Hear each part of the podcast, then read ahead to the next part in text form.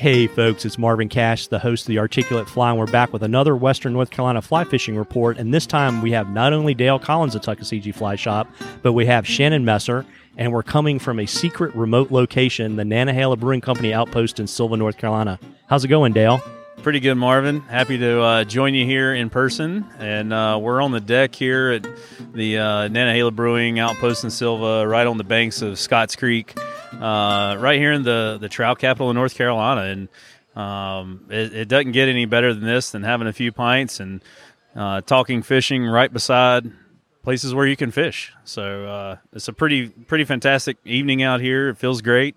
There's bugs flying around the lights, and uh, it's pretty awesome.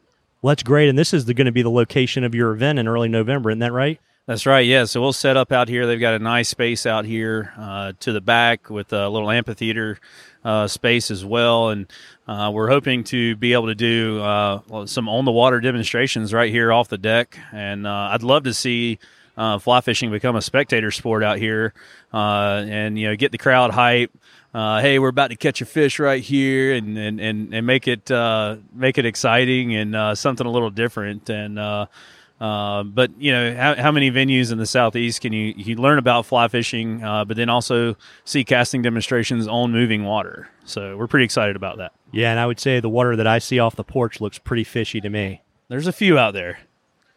So, um, so I know you haven't been on the water as much recently, so we're going to pass the mic to Shannon because Shannon's been out and he's going to tell us everything that's great that's going on on the smallmouth bite as well as the trout bite. How's it going, Shannon? Welcome to the show. It's going well, Marvin. I appreciate you being here this evening. Oh, it's fun. I was glad we were able to make it work.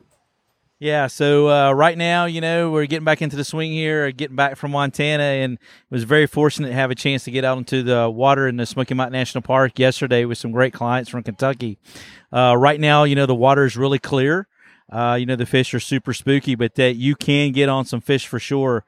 Topwater white's been really well for us some uh, you're starting to see some October caddis show up a little bit, which is really normal in some of these watersheds if you're out there early, early in the morning time.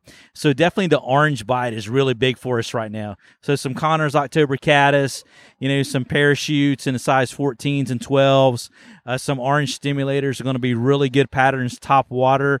If you're looking subsurface, of course, you know, man, you got to have some soft tackle pheasant tails, soft tackles hare's ears, uh, and some inchworms are still producing fish for us as well, Marvin. Well, that's great. And how's the smallmouth bite? Smallmouth bite's been a really good year for us. It's been really, really good. We had a great trip the other day, you know, down here on the Tuckasegee River as well. Did really good for Ben.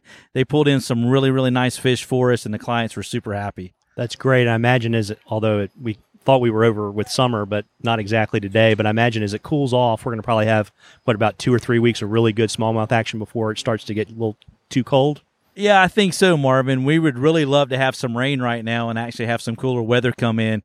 I'd love to see some 50s at nighttime consistently, but we've not been seeing that for sure.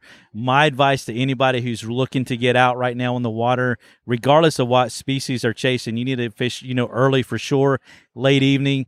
Uh, you know, we were up at 4:30 in the morning, you know, yesterday, and we were putting some miles in, but it's definitely worth it right now. Well, that's great. Well, listen, before I let you hop, why don't you let folks know where they can find you so they can drop by the shop and see Dale and Bobby and meet the shop dogs? Oh, absolutely, man. That's a pleasure. So, certainly can uh, find us there in Bryson City at 3 Depot Street. We're the little fly shop right there in the corner across from the train depot. And here in Sylva at 530 West Main Street. Certainly give us a call, 828 488 3333 or uh, you know tuckflyshop.com we took out a lot of those vowels because we have a hard time spelling tuckasegee. So i know the other people out there do as well. Yeah and autocorrect doesn't like it very much either.